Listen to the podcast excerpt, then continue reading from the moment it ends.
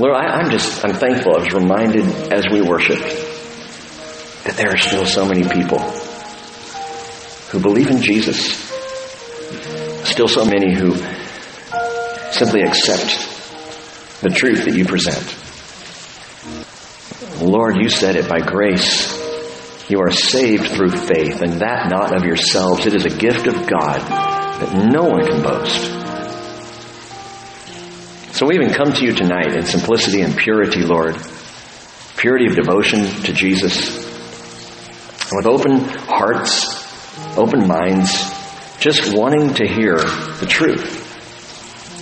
Increase our faith. And may we learn what it really means to live lives that are pleasing to you. And Holy Spirit, we're listening. We ask you to teach us in Jesus' name.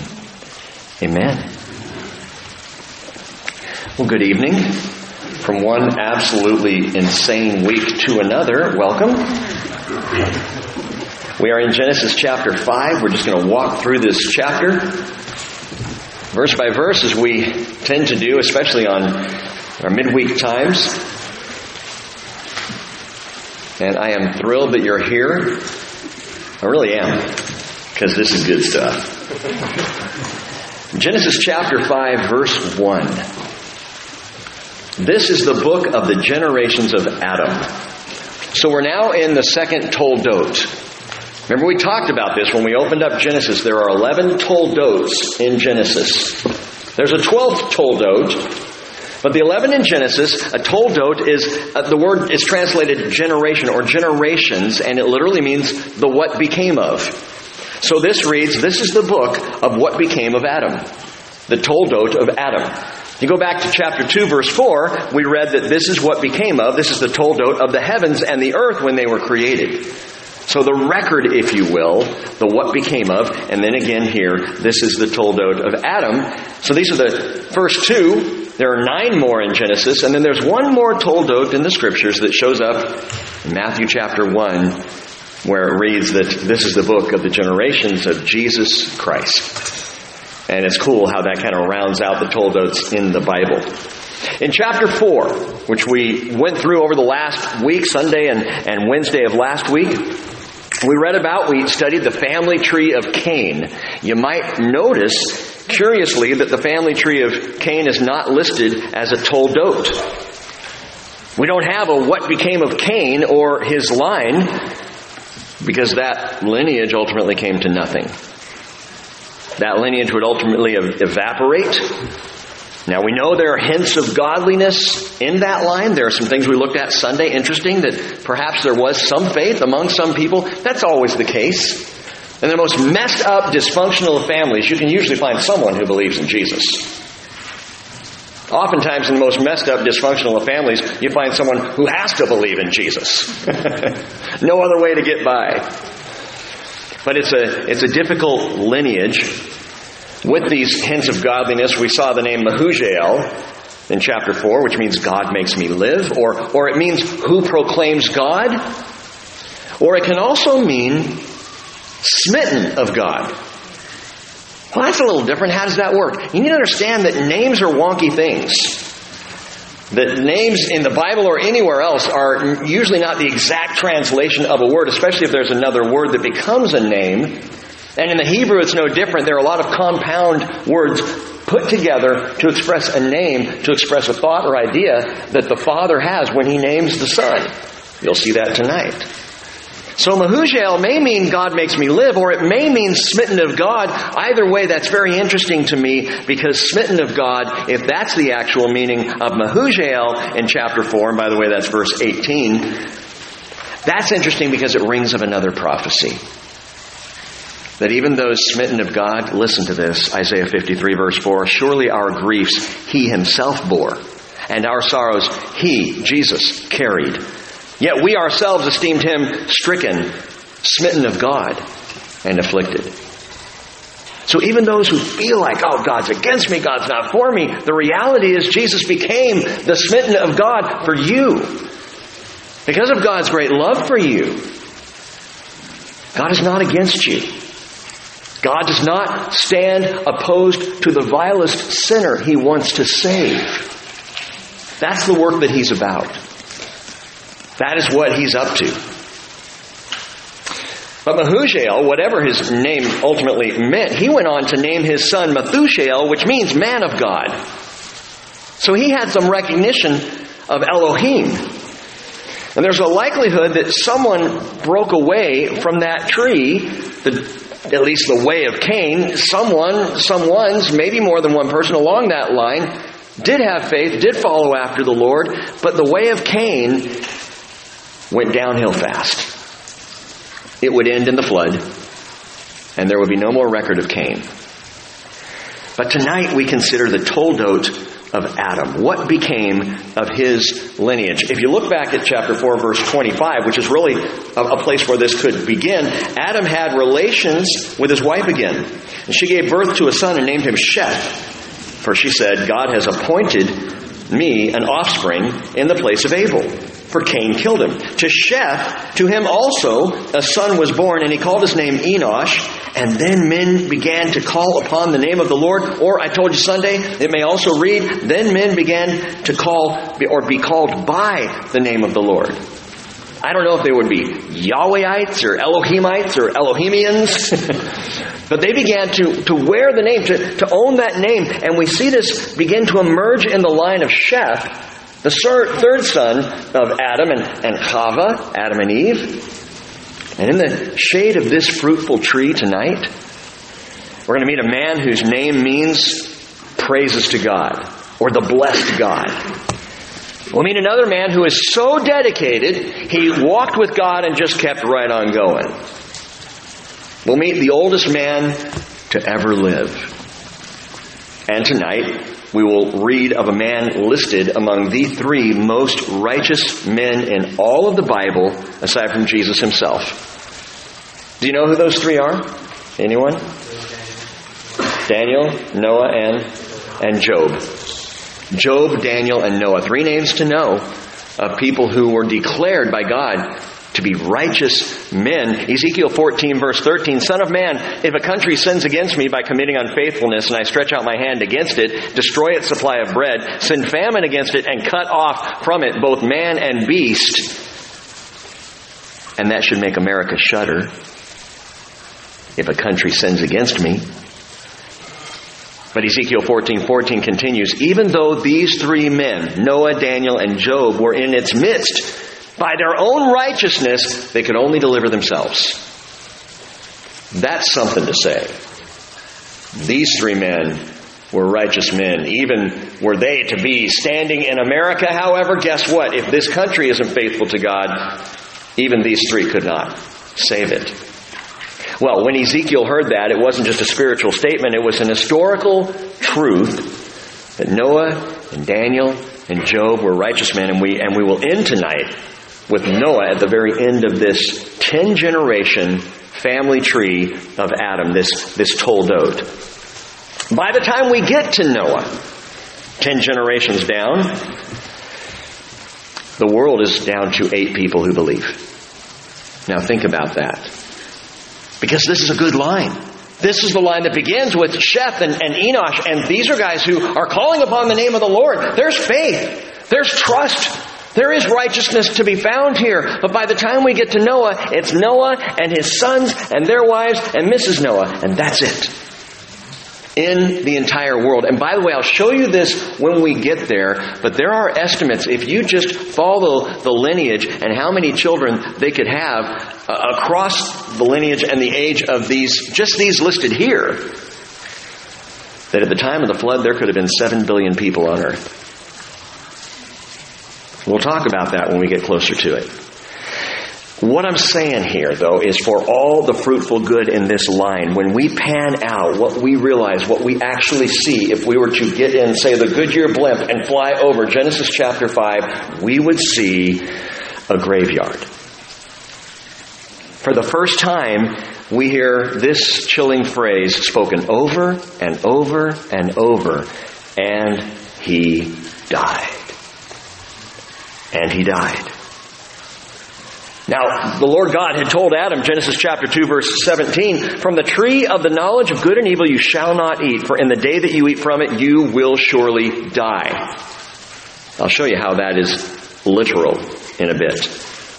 But even in a good, godly family, think about this. Who can count the rings of sin in the tree? Not hard to find. Do you think that Adam and Eve, living out long days by the grace of God, had any idea the entire history of the generations of humanity would be so affected? See, when you say, when I say, my sin doesn't impact anyone else, it just impacts me. Wrong. Wrong. No one sins in a vacuum. For one thing, it's kind of hard to get in there. Sorry. No one is alone in their sin choices when you do wrong, when you do what is unrighteous. And by the way, in, in this church family, you might think, well, I'm just sitting over here. That's not going to affect my church. Wrong. Wrong. Sin has a ripple effect that impacts, and no one knows that better than Adam when he looked out across generations and realized, and he died, and he died, and he died, and he died, and he died. Therefore, Romans chapter 5 verse 12, just as through one man sin entered the world and death through sin, so death spread to all men because all sinned. So that's important to understand that Adam sinned, death entered the world, and the impact, the result of Adam's sin is death. So now death is a thing, and death affects everyone, and straight down this line, you've got all of these people who, and he died. Because of one man's sin? No. Because all sinned. As Paul would say Romans 3.23, all have sinned and fallen short of the glory of God. That, we sin. We all have. We all will. We don't have to. In Jesus, you don't have to, but sin impacts everybody because everybody sinned. The graveyard is dark and, and it is dismal, but you know what Yahweh does? He is a God who brings blessing in the midst of a curse. We saw that in the garden, right? As he began to lay out the curses because of the fall of Adam and Chava, he laid out these curses, and in the midst of the curses, the gospel for the first time. The protoevangelium, we called it. That the woman would her seed would, would come and would be a savior, in essence. And we see that, and God's already embedding blessing where there should be curse. Well, guess what? He declares the gospel in the graveyard. So as we're moving among the tombs tonight, as we're going from headstone to headstone, listen closely because God will declare the very hope of eternal life right here. This is the book of the generations of Adam. In the day when God created man, he made him in the likeness of God. I still love to remember that. He created them male and female, and he blessed them and named them man in the day when they were created. He named them man. He named them Adam. Note that. It's really interesting language in the Hebrew. He named them Adam. It doesn't say he named them Adam and Isha or Adam and Eve or Adam and Hava. He named them Adam, man. The name Adam means it's translated man, but it's literally red as in red dirt, as in the dirt of the earth, as in that which we have been made from. But I really, really like this verse that he blessed them and he named them man in the day when they were created. Now, my sisters might say, well, of course you like that verse. Man. But I happen to be a woman, and I don't like that I, as a woman, am named man. In fact, there are those who want to get woman taken off the scene because it's got man in it. Or humanity. Or mankind. It's chauvinistic. It's arrogant, it's bigoted against all women, it's an affront to womankind. Or wokind. Take out the man. Well, can I speak to that just for a moment, just with all honesty and love and respect for every single one of you ladies here tonight? God named them man. Do you know what that means? It, it's a reminder of the oneness factor of male and female. It's a reminder that we're created together. It's, it's a rejection, honestly, that man is up here and woman is down here. That woman is distinct from man. No, he named them man. Altogether. One. One name for everybody. One name for humanity. It's that echad in Hebrew, the, the one, that plurality of oneness that you have male and female, and God say, yeah, that's man. They're my man. Because being a woman or being a man, yes, there are distinctions in the sexes, absolutely, and we've talked about that. Male and female, He created them, and yet there is that comparable equality of men and women together, created by God, in the likeness of God. Men and women. Even though Hava came along and was bone of his bones and flesh of his flesh, Eve was not created in the likeness of Adam. Eve was created in the likeness of God. Sisters, you were not created after the pattern of a man. Praise God. You were created in the likeness of God. And that's why, my personal opinion, it is not sexist to call men and women man or mankind. It's just the opposite. Because together we make up what God called man. Isn't that great? Doesn't that sound better than all the other stuff? Verse 3. Verse 3 When Adam had lived 130 years, he became the father of a son in his own likeness according to his image and named him Sheth. Well, there's, that's interesting. So Sheth is in the likeness of Adam. Adam's in the likeness of God. Then the days of Adam after he became the father of Sheth were 800 years, and he had other sons and daughters. This is another phrase that you're going to see multiple times in this chapter. Along with, and he died, we see other sons and daughters. So it's good to know that at least every generation is beginning now to follow the Adamic covenant. The covenant of God with Adam, be fruitful and multiply. Well, now they are. Now they are. They're having sons and daughters, right and left. We get 10 names. That does not mean 10 people were birthed between here and the end of the chapter. Even 10 generations, there are those who would make a case there's more than 10 generations. These are the 10 God wanted us to sit up and pay attention to. But in biblical genealogies, oftentimes there's more. So there may be, I'm, I'm not worried about that. I'm not concerned. Well, were there more? Or is it only the 10? I'm not going to be legalistic. I just find that these 10 are the ones that God wanted us to hear. These are the ones that He wanted us to pay attention to. And if there were only 10 generations from Adam to Noah, which is the most simple way to view it, and I do, cool. If there were other generations in there, that doesn't bother me at all. God's telling us exactly what is necessary, and what is necessary is stunning here. Note this, just as Adam and Hava were created in the likeness of God, the lineage of likeness continues. So, the reason why Sheth is now in the likeness of Adam is because Adam is in the likeness of God. So, parents understand that, that your children will take after you. And it reminds me of the Apostle Paul saying, Follow my example as I follow Christ.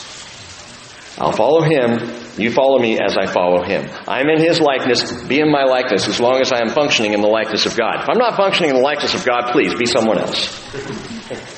But that's what is on us as parents to walk out faith before children as Adam did before Sheth, and Sheth now is following along. Sheth's name means appointed, which is why back in, in verse 25 of chapter 4, Eve said, God has appointed me an offspring in the place of Abel. That's why she named him Sheth, appointed.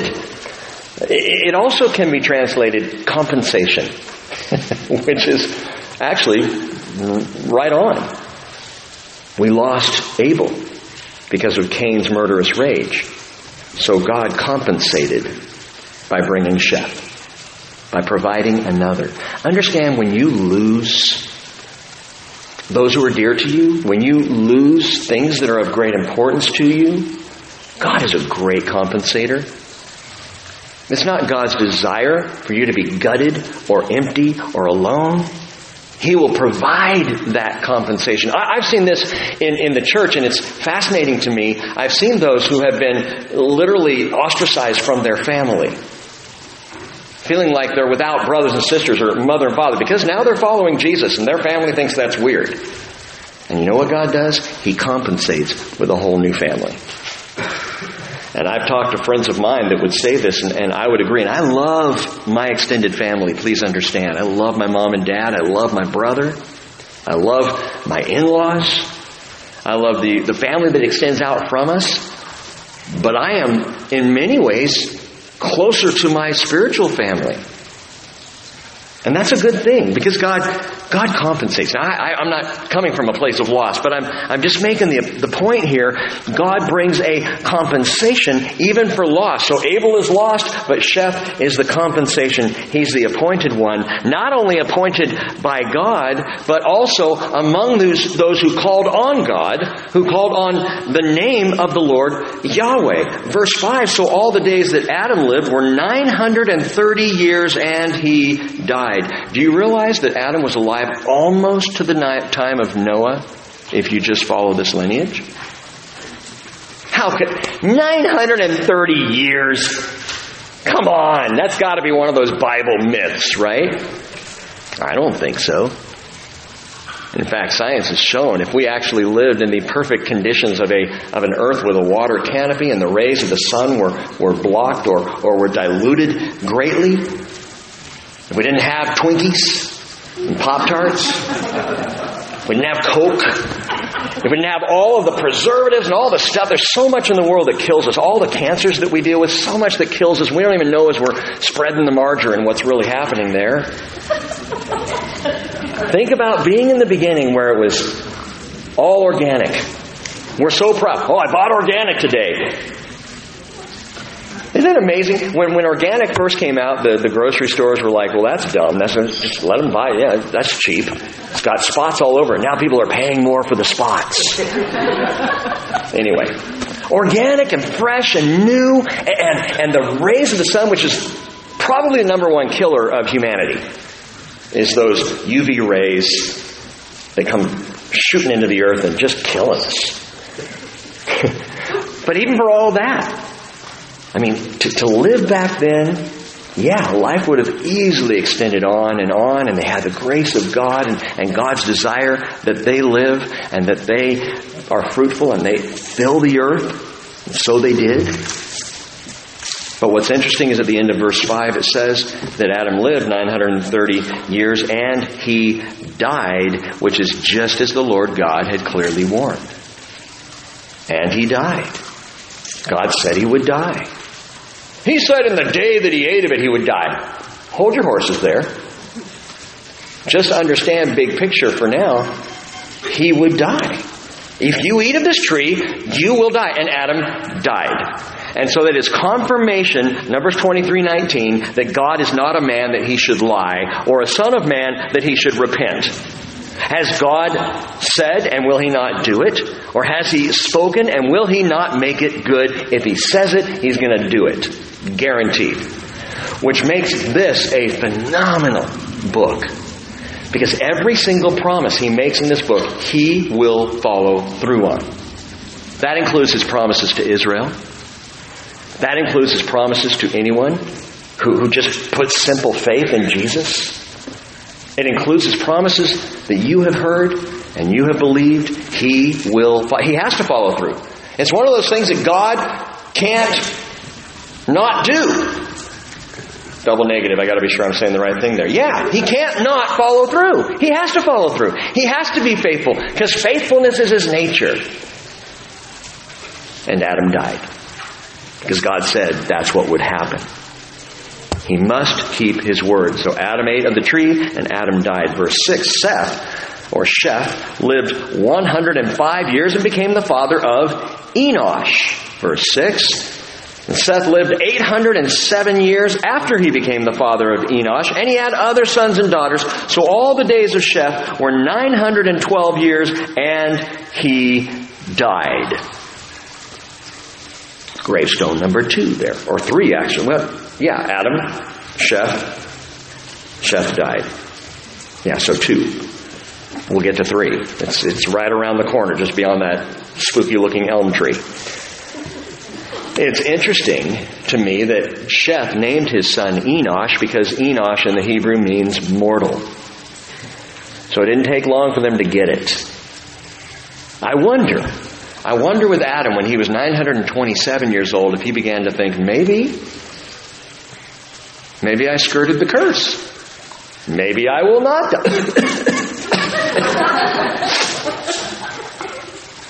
anyway. Mortal is the name of Enosh. And by the birth of Enosh, though Adam was still living at the time, mortality had already set in. There are others not listed here who we can assume had been dying. Death was a thing. Wait, you're saying someone may have died before Adam? Yeah, absolutely. Abel did. Do you realize Abel would not have been able to die if Adam, Adam hadn't sinned? That that death never would have taken place? But because one man sinned, death entered the world, and, and death came to all people because all sin. Again, as Paul said. Well, the garden was given up for the graveyard, but along with mortality, again came calling, because back in verse 26 of chapter 4, to Sheth a son was born and he named him Enosh, and then men began to call upon the name of the Lord. So Sheth had a, a kid and went, Wow, I need church. It happens that way often. People will be rabid heathens and then they have a little baby and go, we got to do something with this kid. Sunday school. And it's too much of a hassle to drive out to the church, drop off, and go somewhere else, so you end up waiting, and next thing you know, you get saved. So Enosh, he comes along as the son of Sheth, and now they're beginning to call upon the name of the Lord. Why? Because our, our mortality, you know, Here's a, a weird thought. Death is not a bad thing if it causes you to call out to God. Not a bad thing. Our mortality does that. It causes us to cry out to Creator God. It causes those who are believers in Jesus, it causes them to press in, get closer to Him. Those who are not, it freaks them out. And that's not a bad thing. I, every memorial, every funeral I've ever done has involved non believing people whose numb lives have been shattered by the reality of death. God allows death to happen. Why? Because death is a teacher. Mortality is a teacher for us. And what it says to the believer, 1 Corinthians 15 53, is this perishable must put on the imperishable. This mortal man must put on immortality. But when this perishable will, have put on the imperishable, and this mortal will have put on immortality, then will come about the saying that is written, Death is swallowed up in victory. Hallelujah. Amen. Death is going to die. But not yet. We're still in the graveyard. Verse 9. Enosh lived 90 years and he became the father of Kenan. And then Enosh lived 815 years after he became the father of Kenan, and he had other sons and daughters. So all the days of Enosh were 905 years, and he died. So he gave birth. He, he didn't give birth, his wife did, but he fathered Kenan. Kenan. The name Kenan, and, and jot these down, keep track of these. Adam means man. Enosh, or, or, or means appointed. Uh, Enosh means mortal. Now we come to Kenan. Uh, Kenan means networked. Uh, he was the, one of the earliest programmers, I think, that he came along. Networked. But the word, and think about this, it's like the strands of a nest. Kenan network like the strands of a nest. That's kind of the word picture that comes along with, with the Hebrew word kenan. But here's one of those words that has a dual meaning to it. Networked like a nest and sorrowful. Sorrowful. I thought about that today and thought, what is that? What is man but an interconnected network of sorrowful mortality?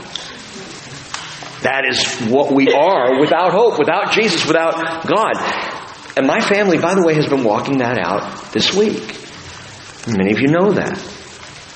Cheryl had to single handedly organize and run a memorial service for her sister on Monday. I can't even imagine how she had, well, I know how she had the strength. Jesus was with her all week long. But we have walked out this issue of mortality. We have walked out the sorrow. The difference for Cheryl and for me is that we know death is swallowed up in victory. So though there's a network of sorrow and pain that happens and it comes to every life and everyone, believer or non-believer alike, we know that death has no hold. We know that there is hope beyond the grave. Verse 12, Kenan lived 70 years, and he became the father of Mahalalel, which I think may be the first Hawaiian in the Bible. Mahalalel. His name means the blessed God, or the praised God. Wouldn't that be a cool name to walk around with? What's his name? Praise the Lord. Okay, but what's his name? Praise the Lord. Yeah, but but what's his name? Praise the Lord. and that was what Mahalalel's name meant. Verse 13, then Kenan lived 840 years after he became the father of Mahalalel, and he had other sons and daughters. So all the days of Kenan were 910 years, and he died.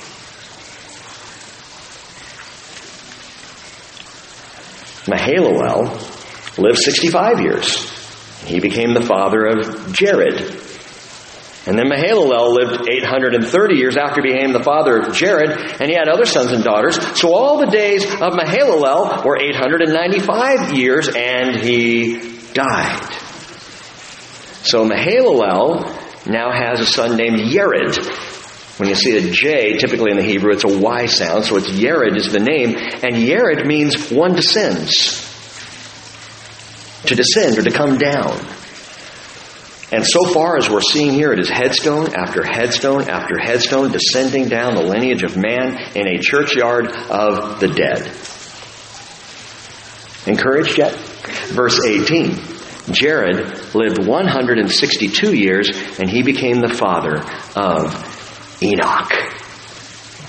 And then Jared lived 800 years after he became the father of Enoch, and he had other sons and daughters. So all the days of Jared were 962 years, and he died. So again, row after row, slab after slab, and suddenly, as we're walking these rows and we're reading the tombstones and seeing the epitaphs, something changes. We come to the end of the row, and there's no headstone where there should be one. Where, where well, we know Enoch was here. Has anybody seen Enoch? But what's going on here? Ten generations in Genesis chapter 5, and there are only nine tombstones in the graveyard. No marker for Enoch. His monument of remembrance is God's Word. We know about Enoch because the Word of God declares the righteousness of this man. And the promise of a hope beyond the grave. Chanok. Enoch, as we would say it, means dedicated. This is a dedicated man, and his name means just that. And verse 21 tells us Hanok lived 65 years and he became the father of Methuselah. And then Hanok walked with God 300 years after he became the father of Methuselah, and he had other sons and daughters. So all the days of Hanok were 365 years. Hanok walked with God, and he was not, for God took him which is one of the coolest verses in the Bible. They're just out walking one day gone. I wonder, what was his wife thinking? Hanok, dinner! Kids, go get Hanok. He's not in the field, Mom. Was he out walking with God again? Yep, well, put his plate away. I wonder how many times Enoch went walking with God and didn't come home for days.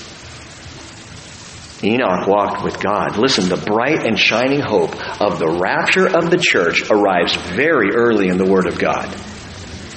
Enoch is the first man to be caught up and just go home with Jesus. Enoch did not die. Elijah would go up in a chariot. That's how I want to go. I think it'd be really cool on a Wednesday night if a chariot just blew in here, I jump on later. it's not going to happen. But turning your Bibles for a moment over to Hebrews chapter 11. Hebrews chapter 11. Because we got to consider this man a little bit further. He's talked about more than once in Scripture.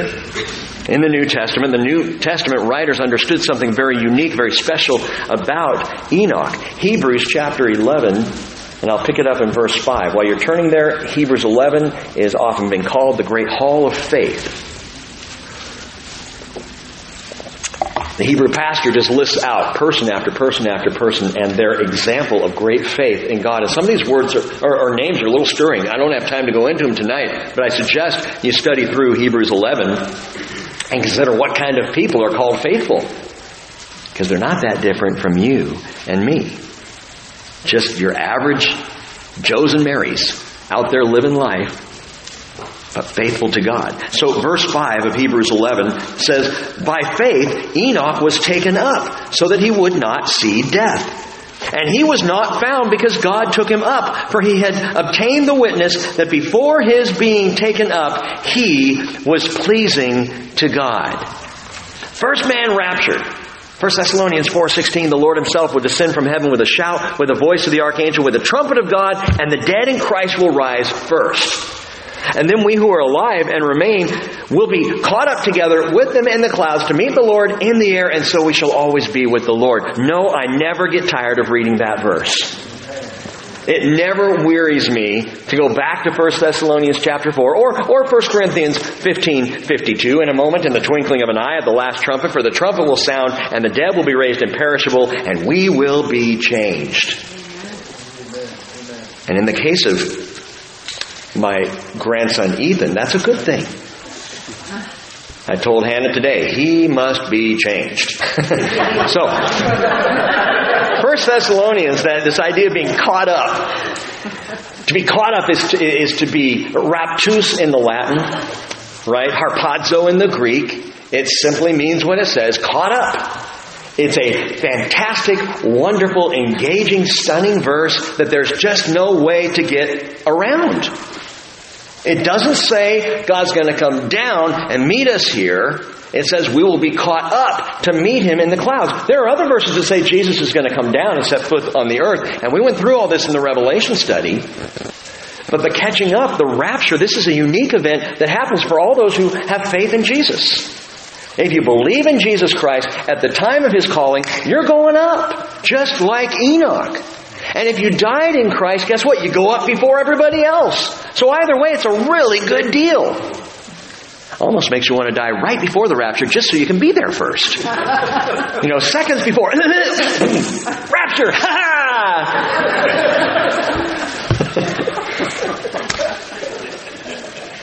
By faith, Enoch was taken up. That word taken up, interesting in Hebrews 11.5, is not raptus. It's not harpazo. It's a different word, and it's metatithemi, and it means two things. It means translated, as in translating a language. So now we're going to translate Hebrew to English, so we're going to translate the mortal to immortality. It also can mean transposed, like you transpose music. But either way, it's a beautiful picture of, of people caught up now answer me this. Why will Christians, dead and alive, be caught up? Is it because we're so righteous? Anyone want to want to throw in for that one? The Christians are just better than everybody else. We know the secret. We good people. We just have bad English. Not we. We're good. Anyway, why?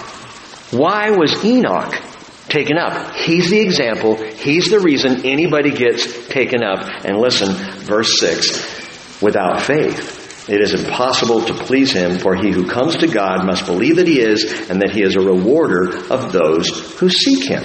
Verse 5 again, by faith Enoch was taken up. What is the difference between a believer in Jesus and an unbeliever? Faith. That is it. It's not less sin, although hopefully as you're following Jesus, you're being sanctified. Sin is less interesting to you. We're still going to trip. We're still going to sin. We're still going to fail at things. But it's faith. By faith, we're caught up. And that doesn't make me better than the non-believer. It just means I believe in Jesus. I trust Him. When I talk to a non-believing person, that's, that's the issue. It's not become like me. You don't want to be like me because you'd just be as messed up as you are right now. You want to trust Him.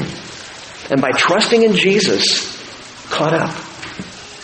By faith in Jesus, Enoch just kept going on with, I mean, God, they're having this conversation. I've described this before. I don't know what it looked like. I don't know if they were walking uphill, and they got to the top of the hill, and God said, you know, it's late. And Enoch said, yeah, it's a long way back to the house. And God said, well, why don't you come on home with me? And they just kept walking right on up to heaven. Why would God do that? Because Enoch had faith in God. And without faith, it's impossible to please Him. So how do you please God? Faith. What does that look like? Romans chapter 8 verse 8 says those who are in the flesh cannot please God. I'm not talking about you being in your human skin that you can't be pleasing God. It means if you live by the flesh, if flesh is all you're about, pleasing the flesh and, and the enjoyments of the flesh and focus on the flesh and, and all the intuition and instincts of the flesh, man, if you want to live that way, you can, but you cannot please God. And Paul says to you believers, however, you are not in the flesh, but in the Spirit, if indeed the Spirit of God dwells in you. But anyone, if anyone does not have the Spirit of Christ, he does not belong to him. So you trust Jesus, He comes and makes His home in you so that one day you're just going to go home with Him. It's, it's a very simple process. But what we've learned already, just a few chapters in, we've already discovered by Genesis chapter 5 that you cannot please God by the sweat of the brow. That was the result of the curse. By the sweat of your brow, you're going to work hard. It'll never please the Lord for me to be heavy duty in my labor. I, I can't catch myself up. It's never about the bootstraps. It's about the belief. It's not about the toil, it's about the trust. It is not about your personal best, it's about being pleasing to God. Let's not have this conversation an awful lot. We keep talking about faith. He's going to talk about faith in, in, in short order here. Not tonight. Sunday, Wednesday. And you need to hear. We've all got to grasp this, this concept and what this is about. What, let me ask you the question rhetorically. Listen, think it through. Don't shout it out because I don't want anybody to be wrong. what was the evidence of Enoch's faith? See, you, you shouted it out. You could not hold it back, and you're absolutely right. What was the evidence of Enoch's faith? He walked with God. He didn't run with God. He didn't try to get out ahead of God. He walked with God. It is all about the walk. Verse 22, then Enoch walked with God. Verse 24, Enoch walked with God and he was not, for God took him. It's all about the walk. So, how's your walk? How's your walk? Paul said in Colossians 2, verse 6, Therefore, as you received Christ Jesus the Lord, so walk in him. Having been firmly rooted and now being built up in him and established in your faith, just as you were instructed and overflowing with gratitude. Just walk. Maybe you've heard that Christianity is not a sprint, it's a marathon. Wrong. It's a walk. It's a step by step, long, patient walk of faith. Galatians 5.25, if we live by the Spirit, let us also run crazy. And, no, let us also walk in the Spirit. 2 Corinthians chapter 5, verse 7, for we sprint by faith. No, we walk by faith, not by sight. 1 John chapter 1 verse 7, if we run haphazardly in the light as he is in the light, See, it doesn't work, does it? If we walk in the light as He is in the light, we have fellowship with one another. It's hard to have fellowship when you're running. Seriously. How many sprinters are hanging out and having coffee on the track during the race? When you're walking with a friend, you have fellowship. When you're walking with someone, you have time to interact and, and share life together. And we walk in the light as He Himself is in the light, and we have fellowship with one another. And the blood of Jesus, His Son, cleanses us from all sin. Why? Because walking is tied to faith. Why is this idea of walking tied to faith? Listen, listen. Think of the last time in Genesis that we saw someone walking. Genesis chapter 3, verse 8 tells us they heard the sound of the Lord God walking in the garden in the cool of the day, and the man and his wife hid themselves. Why was God walking in the garden? Because God wanted to be with Adam and Eve. Because he loved them. He cared for them. And up until that point, they trusted him. They wanted to be with him. We see God coming to man, walking, because a walk is about relationship. Faith is about relationship. That is the Father's heart. A trusting, faithful, walking relationship pleases Him. Religion doesn't please Him. And, and that's what, we, what we're hammering away at here with this whole idea of faith. I want to take a sledgehammer to the religious mentality that thinks of faith. Like it's robes and hats. And incense and candles. Faith. It's trust. It's a walk with God. We're going to see this throughout the scriptures. Genesis chapter 6 verse 9. Noah was a righteous man, blameless in his time. Noah walked with God. Genesis 17:1 When Abram was 99 years old, the Lord appeared to Abram and said to me said to him, I am God Almighty. Walk before me and be blameless.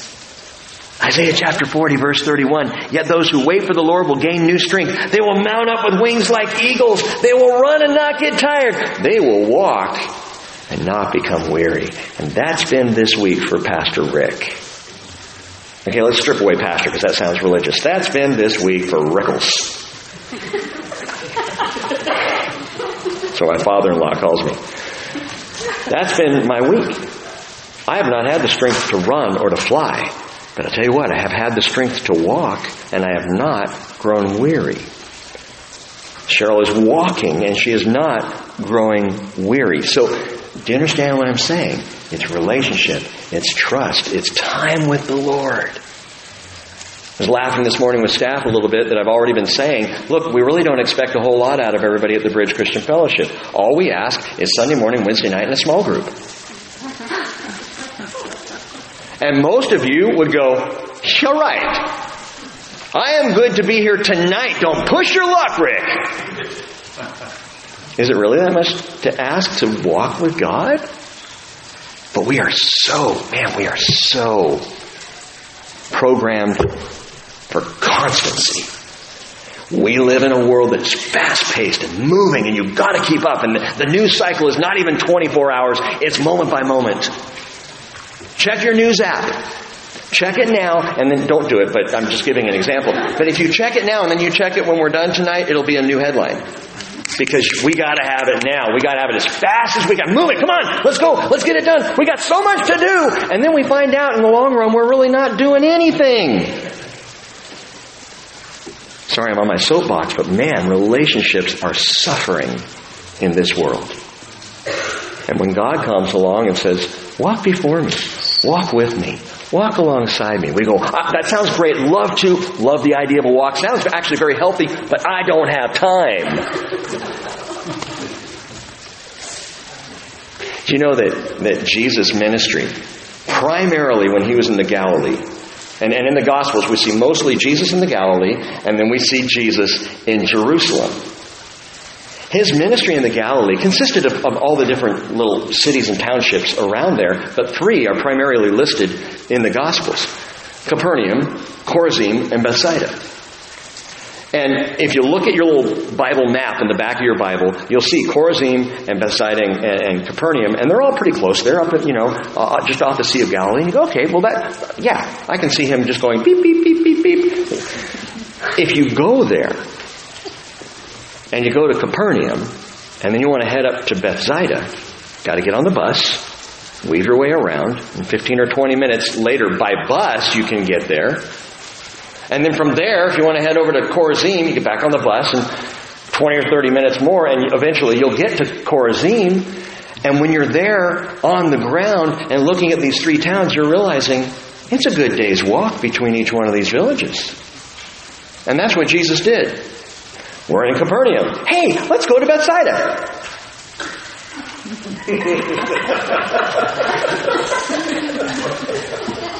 That's Simon. Okay, hey, let's hang out there. Hey, guys, let's go to Chorazin.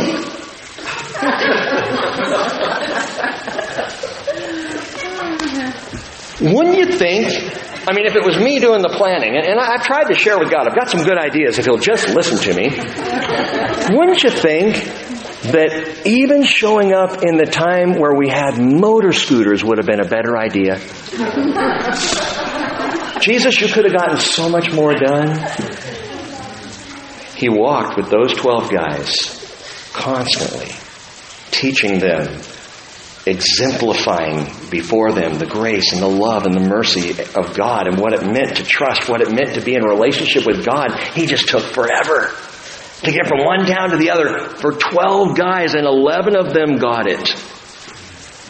If you've ever wondered how in the world could the apostles be prepared for worldwide evangelism in a three year crash course, it wasn't a three year crash course, it was a three year walk. They just walked. And then they would go down to Jerusalem.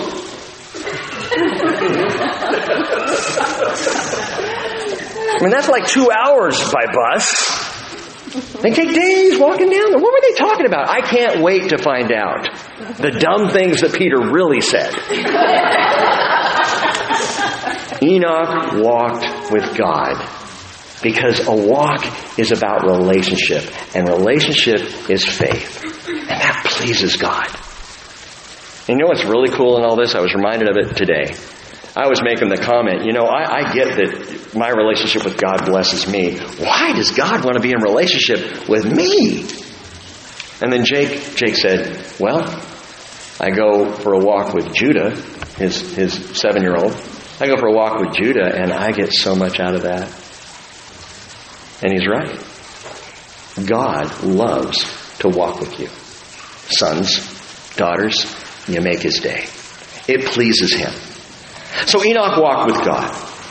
Did I mention Enoch was a prophet? Enoch the prophet, Jude chapter, Jude verse 14 says Enoch in the seventh generation from Adam. So here he is, seven generations in. And by the way, that's interesting. That's interesting. Jude declares that Enoch is in the seventh generation. So for those who would try to expand Genesis 5 and say there are more generations hidden throughout, Jude calls out, well, that was number seven. I'm just putting it out there.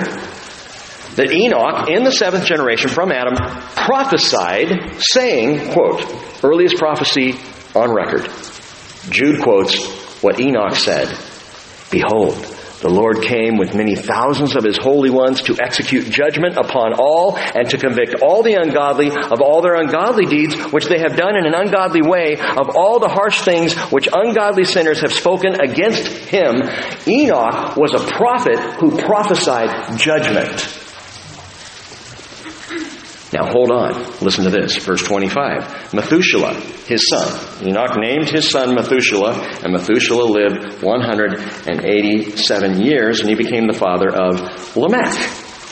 And then, verse 26, Methuselah lived 782 years after became the father of Lamech, and he had other sons and daughters. So all the days of Methuselah were 969 years, and he died. Oldest man in history. Methuselah. 969. That's, that's the number to remember. The, the number of the oldest man. Methuselah was a PK. Prophet's kid. Named by his dad. Now, this is what's fascinating about Enoch the prophet, who we already know prophesied judgment, God bringing his judgment. And then he names his son, firstborn son. Let's call him Methuselah. And I'm sure his wife looked at him, at him and went, What?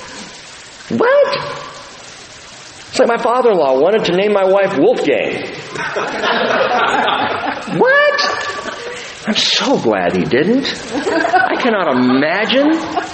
Good night, Wolfie. I don't.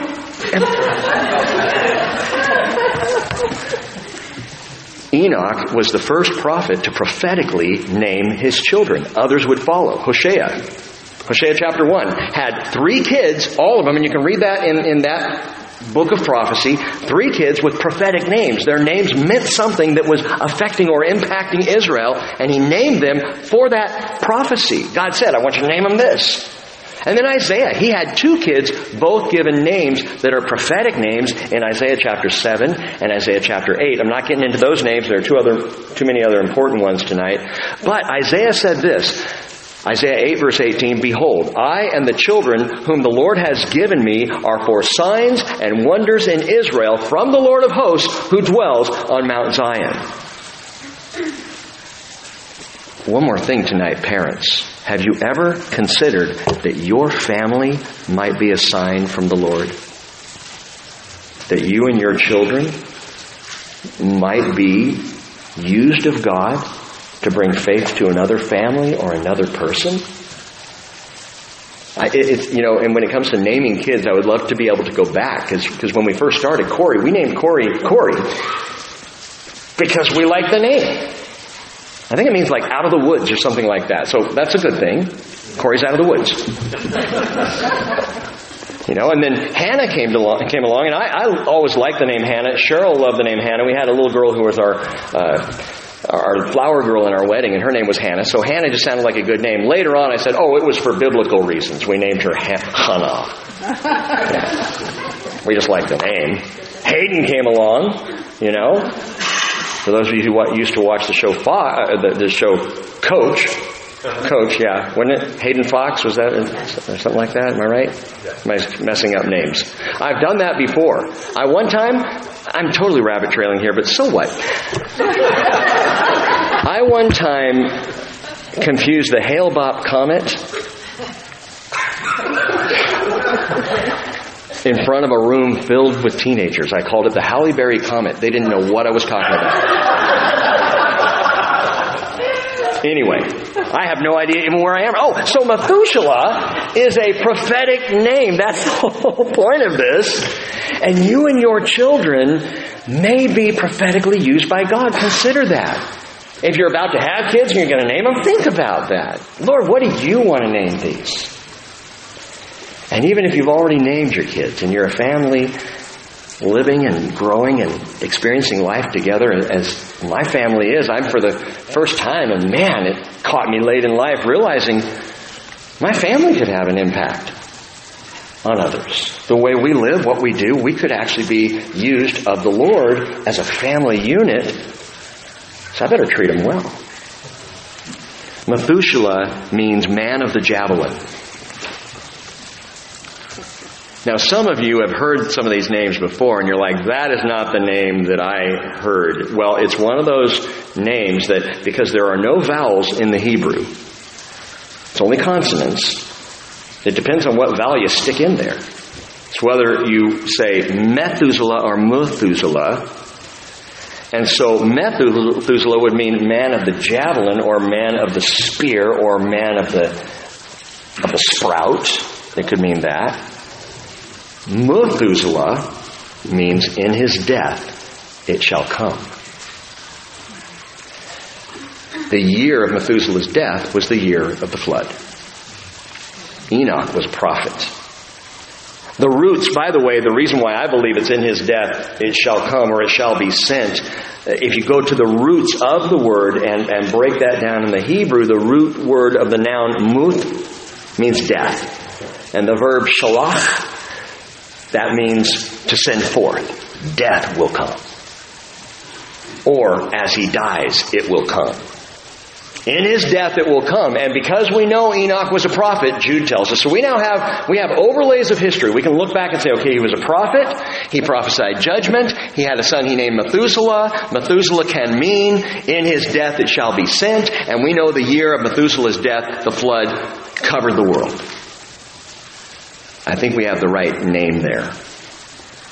Because the first global judgment did come. It was sent like a javelin, puncturing the water canopy above, causing that global worldwide flood, the first water burial, if you will, of the entire planet. Now, with a name like Methuselah, wouldn't you think everybody would have been keeping an eye on him? What's his name? In his death it shall come. How you feeling today, Methuselah? You okay? You all right there? You look a little tired. Can I get something for you? You know, Methuselah's on his deathbed. Really, get ready, get ready. You know what's amazing? Nobody was. Nobody was.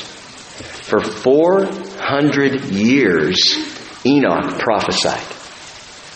For 400 years, Enoch prophesied, and, and well, 300 and, what, 65. He's caught up. But for 969 years, this message was being given to the world. This constant message in his death, it shall come. In his death, it shall be sent. And I guarantee you, though I cannot prove it, but I guarantee you that Enoch explained this to his generation. There is judgment coming. How do you know that? Behold, he said, the Lord came with many thousands of his holy ones to execute judgment upon all. So everybody should have known, should have been ready. The flood was not a surprise, my friends. It was prophesied about, it was warned of far ahead of time, but no one was listening, and history is repeating itself. Jesus said in Matthew 24, 37, For the coming of the Son of Man will be just like the days of Noah. For as in those days before the flood, they were eating and drinking, marrying and giving in marriage until the day that Noah entered the ark. And they did not understand until the flood came and took them all away. So will the coming of the Son of Man be. And listen, get this, understand, he's the oldest man ever to live. Why? 969 years. Why? Grace.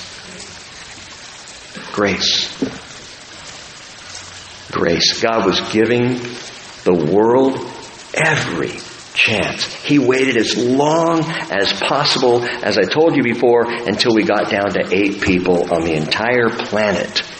And then God said, I can't put up with man any longer. We can't let this continue.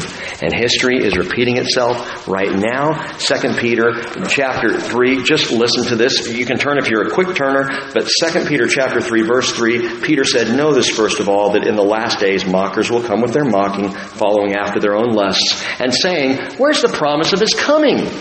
For ever since the fathers fell asleep, all continues just as it was from the beginning of creation. No, it has not, because in his death it came.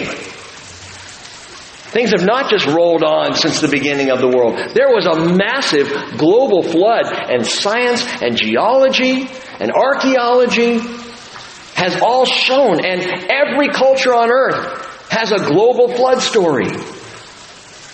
So we know it came. We know what happened. We know a massive judgment hit this planet since the beginning. And Peter says as much, for when they maintain this, it escapes their notice that by the word of God the heavens existed long ago and the earth was formed out of water and by water through which the world at that time was destroyed, being flooded with water. But by his word, the present heavens and earth are being reserved for fire kept for the day of judgment and destruction of ungodly men. But do not let this one fact escape your notice, beloved, that with the Lord one day is like a thousand years, and a thousand years is like one day. The Lord is not slow about his promise, as some count slowness, but is patient toward you. You know what we could say? God's walking. Because when God walks, we can catch up to him. We can join him. If God was running, you wouldn't have a prayer. But he is patient with you, not wishing for any to perish, but for all to come to repentance. And Enoch's prophecy through the naming of Methuselah confirmed at that time the validity of his prophecy as quoted by Jude. And don't miss this. The fact that he prophesied the flood in naming Methuselah in his death it shall come, and it did, validates what he said would happen at the end of the world. That the Lord came with many thousands of his holy ones, and we know that that is the last time's judgment and not the first judgment, because the first judgment, the Lord did not come with many thousands of his holy ones, his saints, the church. He will. And when that day happens, Armageddon. The judgment involves the coming of the Lord with the saints, the church, like Enoch, having been raptured, coming back with the Lord at that time. And by the way, one last thing here. I told you I'd answer this earlier. If, quote, with the Lord, one day is like a thousand years and a thousand years is like one day, listen, Adam lived 930 years and in fact he did die in the day that he ate the forbidden fruit. According to God. See, a day for you and me and a day for God is different. For God, who is not bound by time at all, He is the I am. Every day it could be a, th- a thousand years go by, it's like a day. And a day is like a thousand years. God said, in the day that you eat of it, you will die. From God's perspective, Adam died that day, within that thousand years. So, Methuselah, a prophetic name from a prophetic father or a prophet dad, Methuselah fathered Lamech. This is a different Lamech, and by the way, a different Enoch than those who were in the line of Cain. They're, they're the same name, but different men. And so he fathered Lamech. We pick that up in verse 28. Lamech lived 182 years and became the father of a son. Lamech's name, same meaning that we saw on Sunday of a different Lamech. It means powerful from a human perspective, despairing from a divine perspective. Remember, remember that linguistically it's a compound word. So you've got another compound word put together to make a name, la meaning to or toward, and mulk meaning brought low or humiliated. And from a human perspective, to bring other people low makes me powerful. From a divine perspective, to be brought low makes you humiliated. Which is what happens to powerful people. Because pride comes before the fall. It profoundly describes a man who in his powerful pride is brought low to despair. Verse 29, now he called his name Lamech, he had a son, called his name Noah, saying, this one will give us rest from our work and from the toil of our hands arising from the ground which the Lord has cursed. Lamech named his son Noah as a name of hope. Noah's name means comfort or rest. Comfort or rest. For all those called by the name of the Lord, this remains a graveyard of the dead. Paul said in 1 Corinthians 15:22, "For as in Adam all die, so also in Christ all will be made alive, but each in his own order, Christ the firstfruits, after that those who are Christ at his coming, and then comes the end when he hands over the kingdom to the God and Father, when he has abolished all rule and authority and power, when he puts down the powerful men, and they find themselves in the place of despair. The graveyard of the dead. Can, can you imagine meeting up with some friends and saying, hey, we're having Bible study Wednesday night and we're going to meet at the cemetery? Let's do Bible study in a cemetery. We just did. We just did. That's Genesis chapter 5. And I think what better place for a Bible study? Because light in the darkness is that much brighter.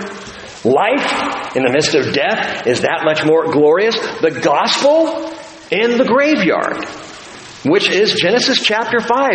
And, and it's worth doing a little grave digging here. The Bible tells us, Proverbs 25, 2, that it's the glory of God to conceal a matter. It's the glory of kings to search out a matter, and so we search. And in searching out these names, gravestone to gravestone, you Bible students know, we discover something absolutely beautiful that the gospel is right here. The gospel of Jesus Christ. Now, Luke's generation of Jesus Christ reminds us that he is, Luke chapter 3 verse 36, the son of Shem, the son of Noah, the son of Lamech, the son of Methuselah, the son of Enoch, the son of Jared, the son of Mahalalel, the son of Kenan, the son of Enosh, the son of Seth, the son of Adam, the son of God. So they're right there in the genealogy of Jesus. You just read it. You've just read the first 10 generations of the genealogy of Jesus Christ in Genesis chapter 5. Think about it. Everyone in this lineage died, except for Enoch. Christ's genealogy is an even bigger graveyard than this one. Because aside from Enoch, everyone else in the lineage reaching to Jesus, everyone else died. And guess what? So did he. Jesus had a tomb. You would have had to visit quickly because he wasn't there long. He didn't stay in the grave. And so we note this. Here are the names man, appointed, mortal, sorrowful. The blessed God shall come down, teaching or dedicated. And in his death it shall come to the despairing comfort and rest. So, in lining up the names and the definitions that we've been through tonight, we read and see the gospel of Jesus Christ. And that's what I call rest in peace. Let's pray. Father, thank you for this toldot, this record of what happened. Because what we recognize, Lord, is what happened in the line of Adam was ultimately the birth of Jesus and the hope of eternal life such that, Father, when we have tragedy, when we have loss, when there are gravestones to deal with and memorials to be established and had, even in the midst of that, Lord, we are those who walk by faith and not by sight. We are those who walk with you every step. So that a walk even through the graveyard, Father, is not discouraging. We have hope. And we are filled with the hope of eternal life in Christ Jesus our Lord. Lord Jesus, we praise you. You are the blessed God who came down. You are the Holy One who came dedicated in teaching. And to the powerful brought low. To those in despair, you brought comfort. You ultimately give us the greatest of all possible rest. Jesus, help us walk with you. Some of us have been running, and some of us have been really stressed. Some of us have been in a hurry. And then on the other side, Father, there are some who have been just lagging behind or rabbit trailing off in all directions. I come right back to Les's prayer earlier draw near to God, and He will draw near to you. Lord, may we take after the character of an Enoch who walked with God. Lord, may we better take after the character of Jesus who walked everywhere he went, sharing relationship. Lord, I, I pray for tonight. I pray for tomorrow. As we go to our homes, as we rise to a new day, Lord, would you remind us tomorrow to walk, just to walk through the day and to seek you because the nearness of God is our good. And we bless the name of Jesus tonight. And it's in Jesus we pray. Amen. If you're having trouble walking, maybe you've got a limp, maybe you need a crutch. Well, Jesus is a great crutch. Maybe you need some help slowing down. We can pray together. We're here to do that. Or you can just grab someone in your row and say, Pray with me, I got to slow down. But I hope we do enough to be aware of the Spirit of God in our lives, walking with us, leading us, teaching us. May faith increase because relationship increases. But if we can pray for you about anything, I invite you to come forward and, and get some prayer while we stand and sing. Let's stand up together.